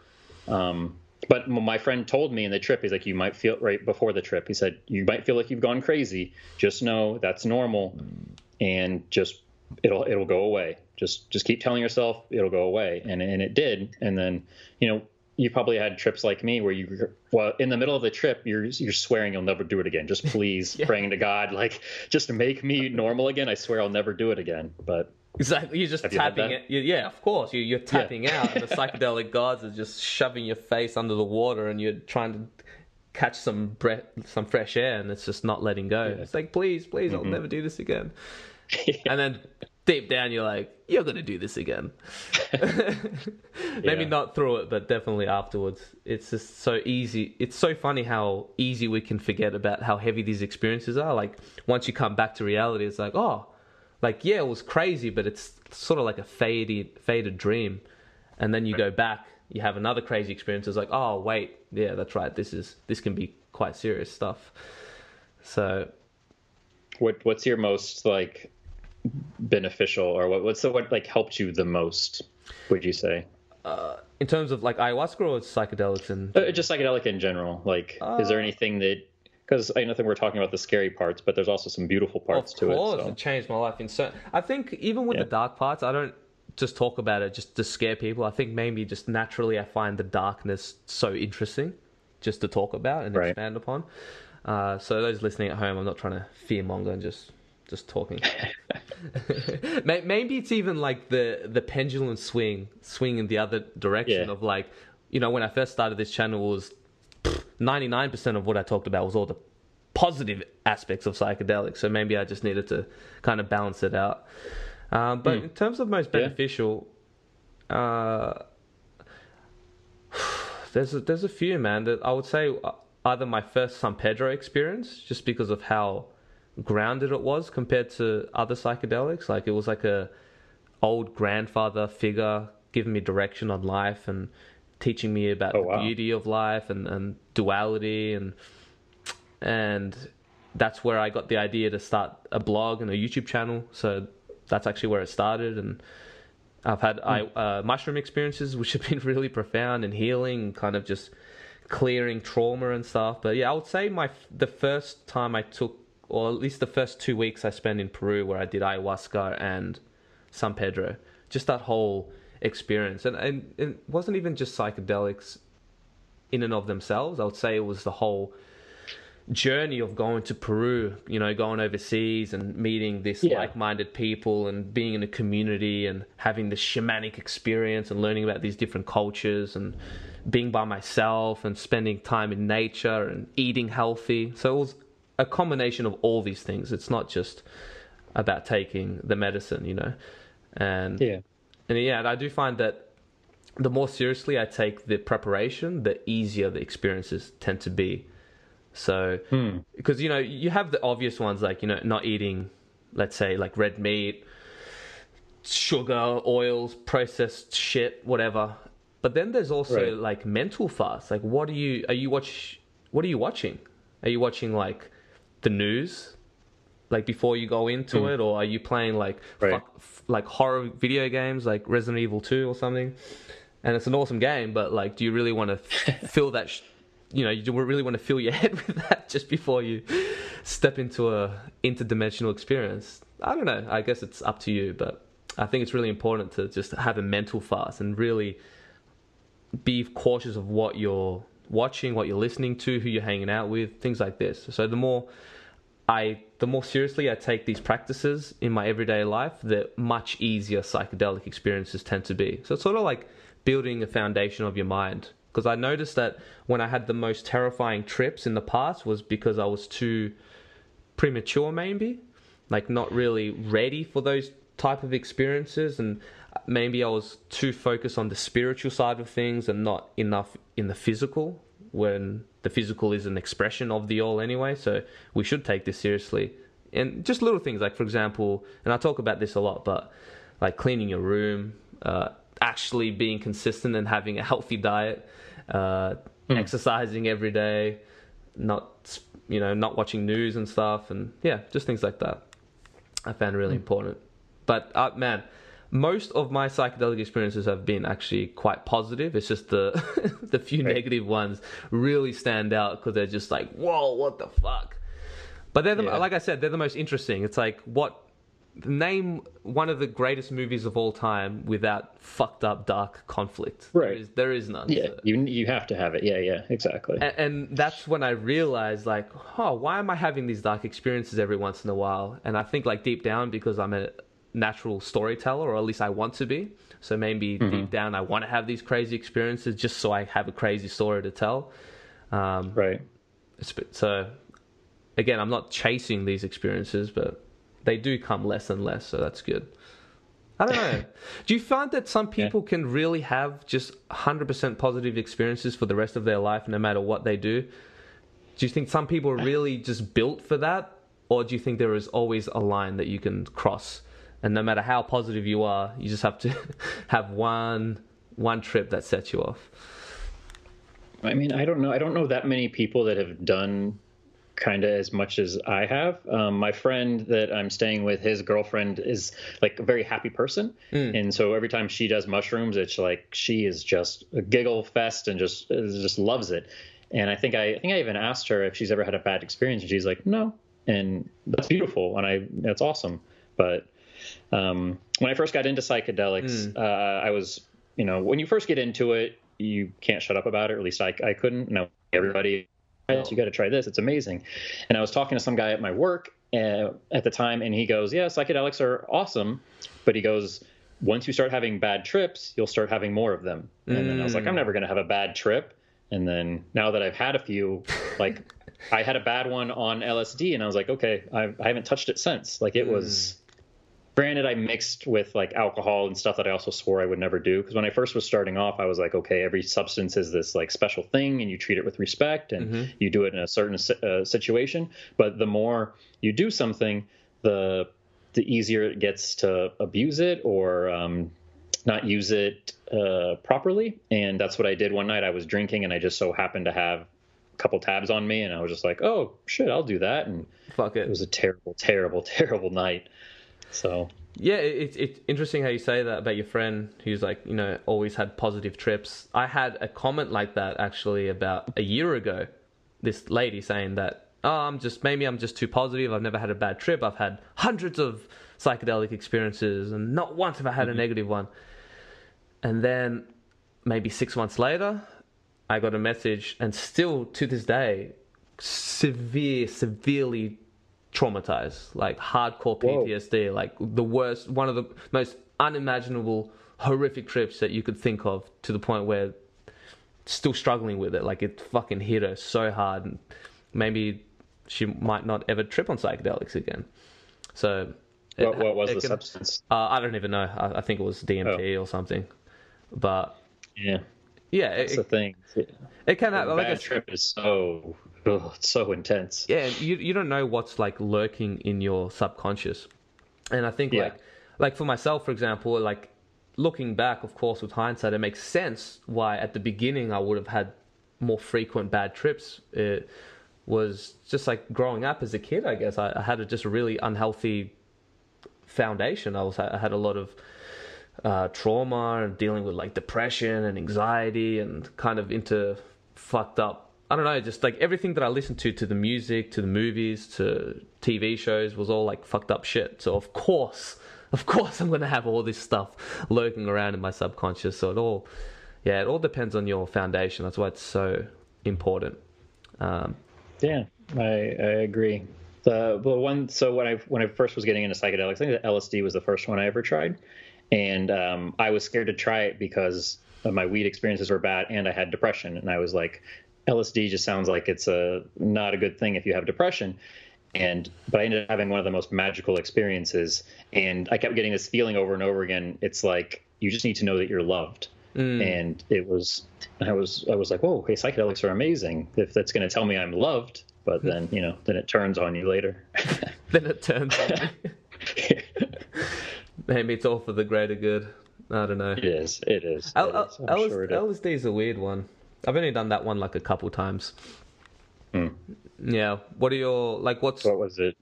Uh, the one that I had was uh, when did I had the well my first tested hundred percent LSD trip was actually with Adam from Psyched Substance, which was really interesting. But I find it yeah. weird. just like getting recorded. That was the first time I've ever been recorded. Oh shit! Wow. I think I actually watched that. Yeah, yeah. Yeah, that was that was the first trip that I've ever been recorded, so it was like really weird, and I was dealing with a lot. Like I guess it's still a little bit now, but definitely more back then. Just social anxiety and just self cautious. And when you're on psychedelics, it amplifies all that kind of stuff. So mm-hmm. as soon as the cameras were off, that's when it went a lot better. But it was a yeah. lot more powerful than what I gave it credit for, for sure. Yeah, it's like I don't know. LSD is weird because it sort of gives me the the closest psychedelic that I can compare it to, even though it's you know it's they're they're all their own unique thing. But I would say San Pedro would be the closest one. Some people even mm. consider San Pedro to be nature's LSD, which I find interesting. And they last oh, well, never, pretty yeah. much the same duration, you know, eight to twelve hours. So, hmm. I've never tried San Pedro. Hmm. How, you... how do you describe a how do you describe a trip? Because like with me, LSD is very uh, neon. Like if I close my eyes, it's a lot of like neon visuals. It's very um, uh, just neon. It's very colorful, but it's like almost like in Vegas, like there's tons of just bright lights. Um, yeah, like a futuristic sci-fi, yeah, yeah. cyberpunky, simulated sort of virtual reality experience. Yeah, I, I kind of have the same experience because with mushrooms, it's okay. more Ah, and I hate to use the word, but this feels more natural. There's more. I'm more connected with just Mother yeah. Earth and primal, visceral feelings, and kind of just more animalistic, that kind of stuff. Like sometimes, yep. even with mushrooms, I don't know if you've ever had it just wandering out in nature before, but I've had experiences where, like heavy experiences where the mushroom, or I don't know how how do I explain this? It's like I'm walking through nature, but it's more like Mother Nature walking through herself, but using me as a conduit. So it's like I'm oh, animated wow. Earth. Yeah, it's like I've had experiences where I'm literally climbing waterfall cliffs, like tripping on mushrooms, but it was like, and it sounds crazy when you hear about this, but it actually did the opposite effect of when I am when I'm actually being active and you know climbing trees, walking through rocks, swimming through the water, swimming underwater, all that kind of stuff. I felt more present, and I found the trip way easier to handle versus if I just sit still and meditate. That's when it would wow. the visuals will start to have a chance to kick in more. Whereas if I'm just walking in nature, I just feel like I don't know, like a hunter or something, like a, a caveman or some shit. It's nice, yeah. Hmm. I'll have to try that. It's like it's always weirded me out to be too far away from like shelter or like somewhere because it's like I don't if it gets weird, I don't want to be out, you know. So I have to take a really low dose, I guess, and work work my way up. But yeah, but I definitely agree. It's it feels more organic and mushrooms. Like if people ask me like if they're going to do mushrooms, I'm like, oh, go you know, go rent a cabin, go in the woods, Mm-mm. go be in nature. Like do not be in in the city if you can. So the few times that I have taken, I was in nature, but I was like at a cabin. So. Mm. Yeah, different experience with LSD. I've had one. Uh, I made an LSD trip simulation in Chile, Valparaiso, mm-hmm. and I actually I did a quarter tab there. That was like my first tr- acid well psychedelic trip in like three years. Right, so this was my very very first trip after that whole traumatic like ayahuasca and iboga and all that ordeal, and this was in oh, Chile. Oh, yeah. Which now actually it's quite sad because it's complete chaos. There's like a revolution, riots, like fucking insane insanity, absolutely insanity. And just for those people listening at home where they saw the LSD trip simulation and they comment below like, this place will be perfect to trip. No, it's like maybe because like I'm I'm half Chilean. I speak Spanish. I'm with mm. locals. It's different because I can at least kind of tap into that culture and just you know what I mean. I'm not like purely a tourist. Whereas if you're just some normal white dude who doesn't speak Spanish tripping on acid through this city, you're gonna get robbed. You're gonna get fucked up. Don't do it. yeah. And it's gonna turn really traumatic. Uh, so yeah, I just wanted to put that out there. Not like you could trip there right now anyway, but uh, that one I found really weird, man, because with LSD I was like going through this city, but the city felt organic. Like even like the city sort of like a oh wow uh, a, a, manifestation of of just humans. You know, it's it's really weird because like sometimes you look at buildings and phones and technology and all that kind of stuff and you see it as lack of life, but on this state, I felt that it was all organic, it was all alive, and all this, the synchronicities were like pff, times a, million. You know, you just, for example, wow. you just start having a conversation, and they would have the exact graffiti artwork that would depict what you were just saying, and then a dude will pop yeah. up around the corner, and that would relate to that. It's that kind of shit. So weird but magical. It's it's like magical when magical. that stuff happens, but it also it like weirds me out in a way because it's like like that's like everything is or everything is like I don't know. I, don't know what I think about it, but everything is beautiful, weird. but it's everything is weird. Yeah, but it's like it's weird on such a level that like I've never heard anyone like like been able to explain, and mm. so then I get part freaks me out because it's so I feel like we're just yeah these monkeys that have no idea what's going on, and we're so far removed from what real reality is. Yeah, and that shouldn't be scary. I should just enjoy it and just do whatever. But it it, it, it gets me sometimes. Yeah, like well, we're quite disconnected to like our roots and yeah, just disconnected. Uh, mm-hmm. I get I get those kind of really intense realizations. I've had them on mushrooms before, just like that you know when you just connect with the I don't know the overwhelming authority, the Matrix kind of Agent Smith shit, like cops and all that. I don't know. It's so overwhelming and how much atrocities there are in the world, and you t- tap into that, the horrors of the Matrix or whatever you want to call it, and it's terrifying. Yeah. Sometimes it really is terrifying. With LSD, I can kind of, I feel like I have a lot more control. So like I could navigate through this city. Something really fucked up could happen in front of me, and like yeah i'll acknowledge it i'll honor it but i, I don't let it affect me whereas with mushrooms i feel like i would if i saw something really horrible i'd just crawl up into a fetal position and just cry probably yeah but, do you ever have a moment on a on a psychedelic because i have this on mushrooms quite a bit where i like i look at my body and it just feels really weird that i'm in like your own skin yeah yeah you're just like what the human like, when i like look at my knee and i'm like that's that is the weirdest thing like what is this organic matter? Yeah, Yeah, like the skin just looks weird, and it's like I can't believe I'm actually in this. That's weird. So Yeah, where do you where do you think this is going? This whole psychedelic movement, or whatever you want to call it. Do you think it will get to the stage where we can integrate it within our culture, with psychotherapy sh- and sh- shamanic practices and stuff, or do you think that we're going to have another scapegoat like in the '60s, and then they're just going to be banned all over again? Oh no, I think we're I think we're past that. At least here, I've seen just in the time that I started my channel to now, it's I've had um, just the amount of people that are interested. When I first started, everyone was like, "You do drugs." Like they just you know Yeah. they couldn't they couldn't see. the DMT, that's a drug. That's heroin. Like there was no separation. Yeah, yeah. and yeah. now people there's definitely people of all ages uh you know even into like 70s or 80s they'd be like oh yeah I, i'm into psychedelics or i, I heard so and so talking about it.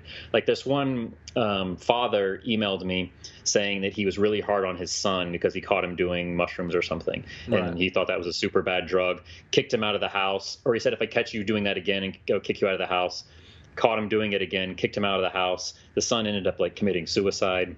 Oh shit. and he fe- he felt terrible about it but he still was like drugs are bad drugs are bad whatever. And then he goes i went to go watch one of my an author talk um you know someone of his his an, just a normal everyday author that he respected. He went to go watch him do a talk and that author's talk was about psychedelics. And he goes he felt like his his blood boiling and he kept telling himself no i have to like sit here and like listen to it.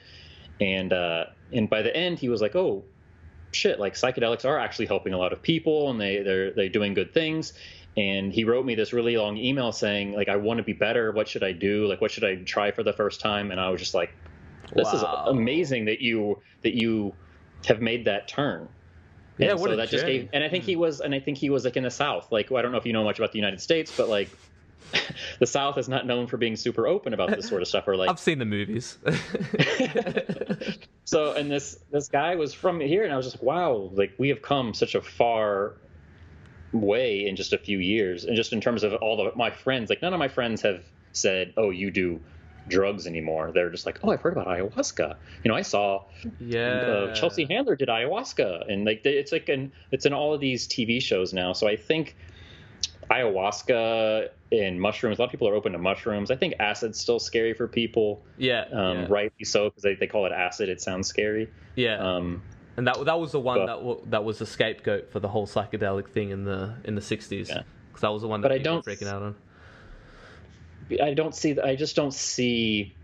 People see through that now, and now that we have the internet, I think people. Um, I, I'm always optimistic about the internet. I thought the internet was going to save the planet because I was like, oh, you can have information about anything. Everyone's going to be really smart. Turns out that didn't really work out, but I, don't- I don't know if you've seen that uh, Netflix special, Ronny Chieng. It's like called Asian No. Comedian Destroys America or something. Yeah, he it just remind, reminds me of something he said, and he goes like, "Who would have thought that having access to all of human knowledge would have made us more stupid?" yeah, exactly. And that can So- that can happen. You, you know, I even relate that just with life or having a psychedelic experience when there's too much information and it gets overwhelming, then it just adds confusion and now you're in this limbo state because you don't know what's right what's wrong, which way you're supposed to go. And then you're just Right. like, what the fuck? What am I doing here? But man, like Just look at cat videos. yeah, but man, what you're saying about how like the stigma on psychedelics, how they've changed, because sometimes I forget about this, and it's I think back when I even when I first started making YouTube videos, I got the same shit. Like people thought it, it was just drugs.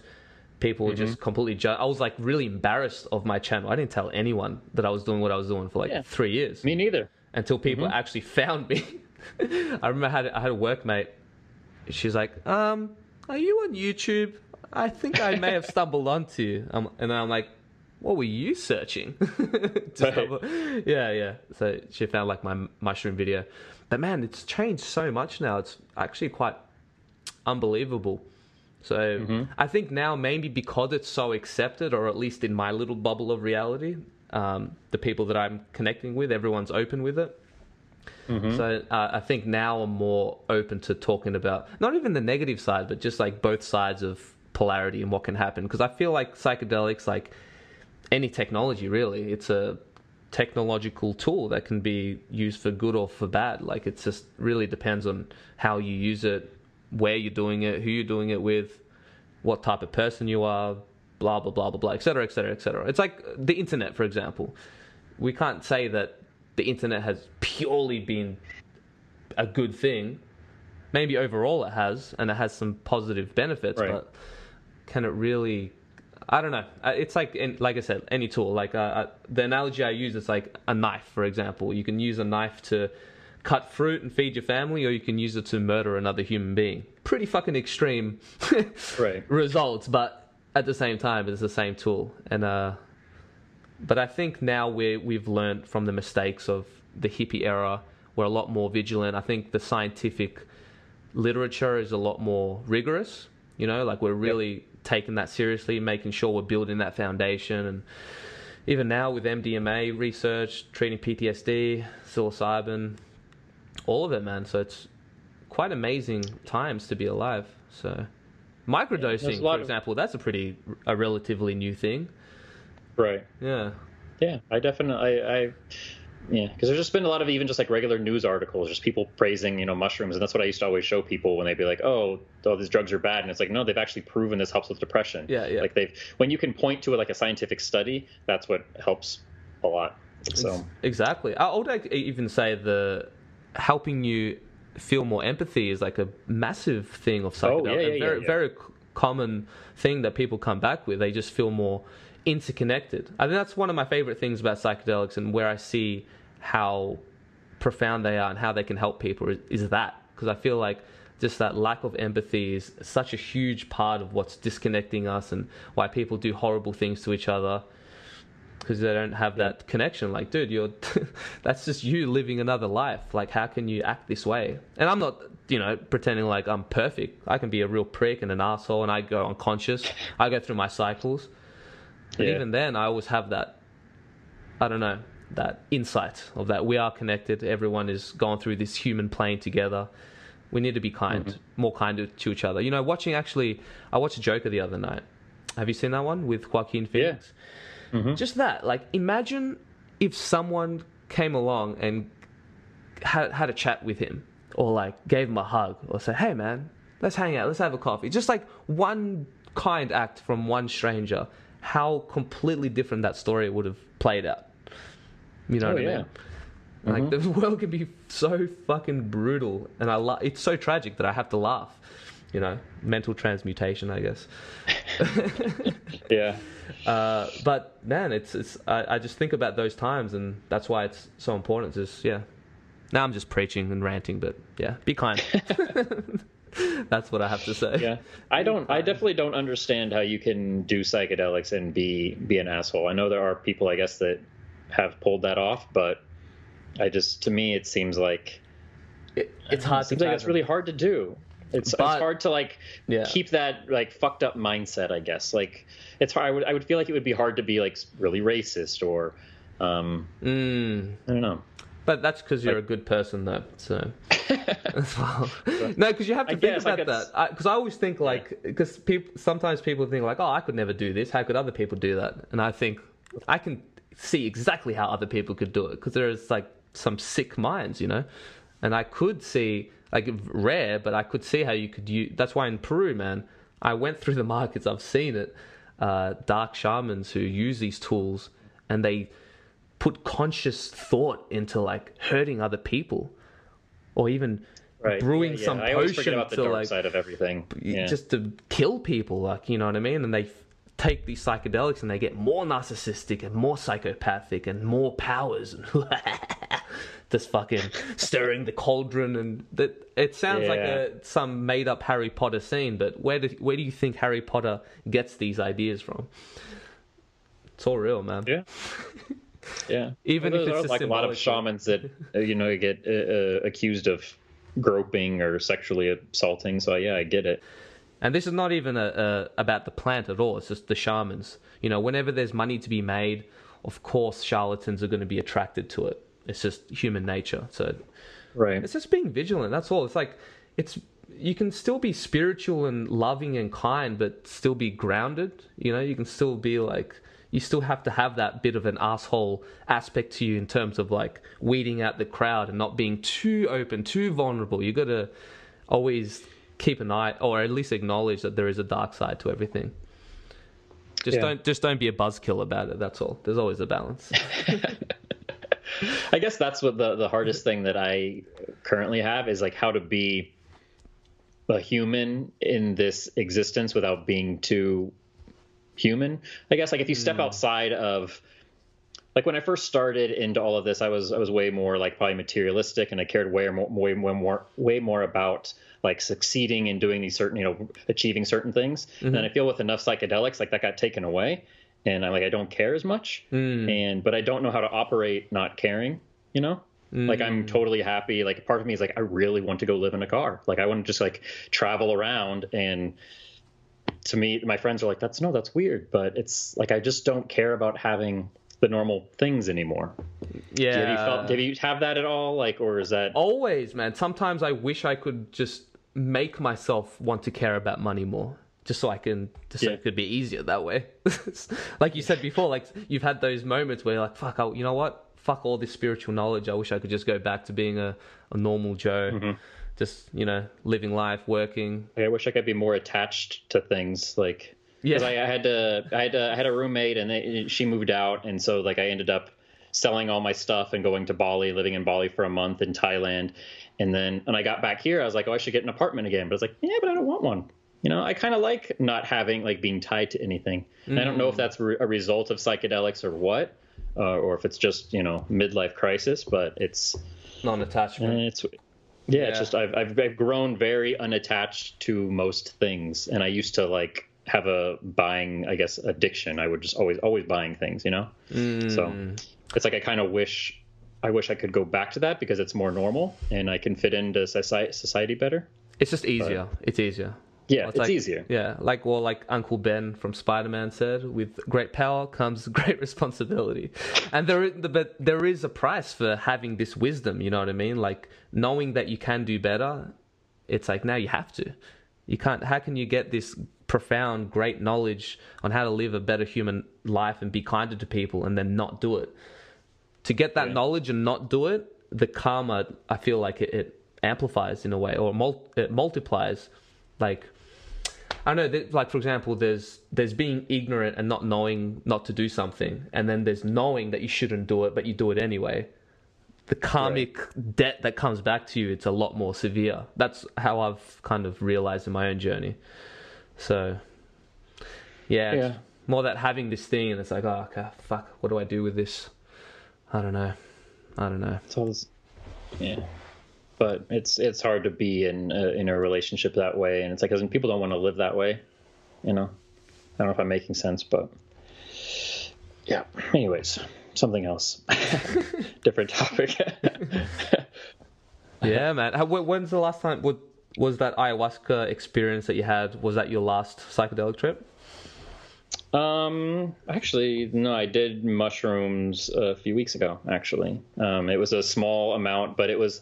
So I'm really into. We're having our presidential debate. We're going to have a you know a new president, and I really get into politics. And we're like, well, let's take some mushrooms and watch a debate, and that's like the worst what? possible thing. That sounds like we the were all, worst we, we turned it on like the mushrooms were kicking in and we turned it on and we're like we don't like this. I don't want to do this. Like this is not watching two old men yell at each other is like the worst possible feeling. And then that was also right when the uh, quarantine was hitting. And i could just feel like i felt everyone's fear in the town and i just felt like this big weight and i was like okay i don't want to do psychedelics while until the world calms down because it was just it was just there was just too much anger and fear and i felt like i could feel it and it was it was not uh, pleasant. But before that i think ayahuasca was the last thing i had tr- tried so um, i think it's also important like how often would you say that you do it you said you went three years without doing it Yeah, Is I- you said Yeah, three years in between trips exactly. Uh, with any other, tri- like for example, mushrooms uh, had maybe once a year, yeah maybe twice. If it's like a small dose and it goes, everything goes all fine and dandy, then I might sneak another one in there. Uh, because if you've but in terms I'm of big gonna- just to doses, cut- oh sorry, go Yeah. ahead. I just want to ask because the reason I ask that is like I feel I don't know if you do, but I get approached by a lot of people that seemingly act like I just always am doing psychedelics, and I have to be like, no, it's not something that you do all the time. It's like it's very sporadic and like yeah, sometimes you'll go years without doing it. That's the normal way to do it. Exactly. Like, but I feel like I've run into some people where they're like doing it every weekend, and I'm like, what's no, no, what are you doing? Like, mm, Yeah, that's insane. I I I have this I have the same projections from people who think that I just trip all the time. It's been the Yeah. case since I started the channel, and I guess that's just the price I had to pay to make a cool psychedelic channel. Uh, no, I don't do it a lot. I just like to talk about them a lot. that's Yeah. the difference because it's just fascinating. It's not even like psychedelics themselves. Well, like it is, but it's more the states that they induce. I think that they're they're their own thing, man. I don't know. Do you do you think that you can get to these states through meditation, or do you think that there is a certain aspect of reality that only psychedelics can take you in?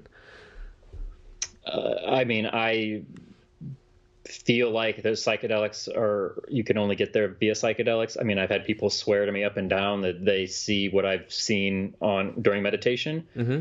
I have a really hard time believing them. Like I've experienced some spiritual sort of things on meditation, but it's it's it's never to the same uh, uh, degree that it did on like Right. uh, DMT or LSD. Like it's it's Didn't like have the in oomph. living color.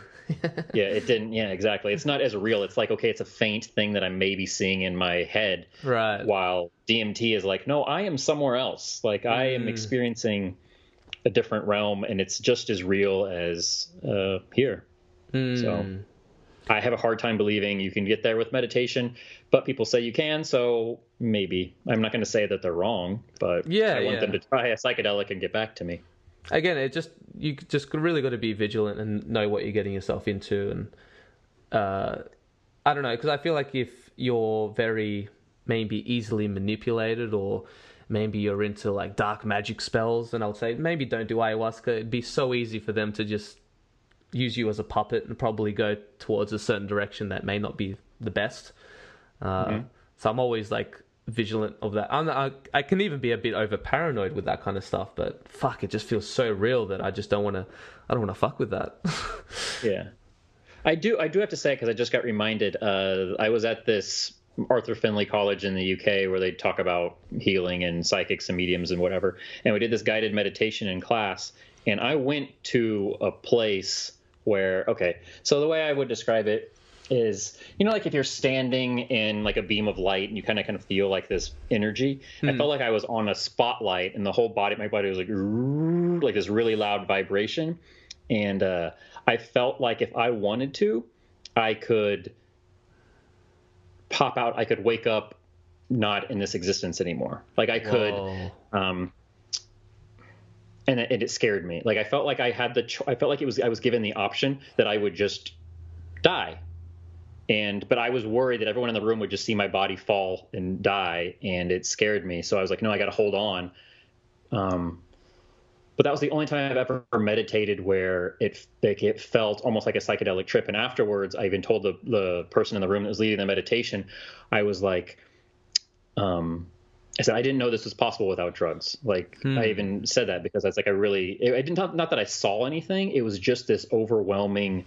Um, vibration or uh, it was almost it was kind of it was similar to 5meo Whoa, interesting. I've heard people have Not- similar not- experiences with deep breathing meditation, so maybe there is something Yeah. to it.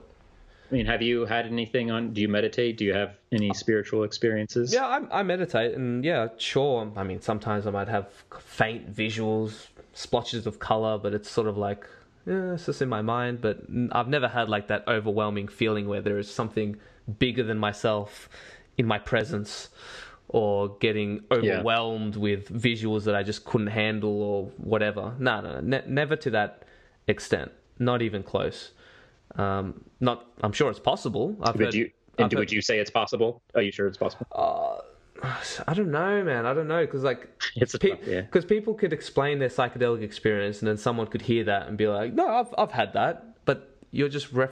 It's a reference that you can't really confirm. You're just you're comparing your experiences your experience to someone else's explanation. So you don't you're not inside their head. You don't really know if you're having that exact experience. Uh, Right.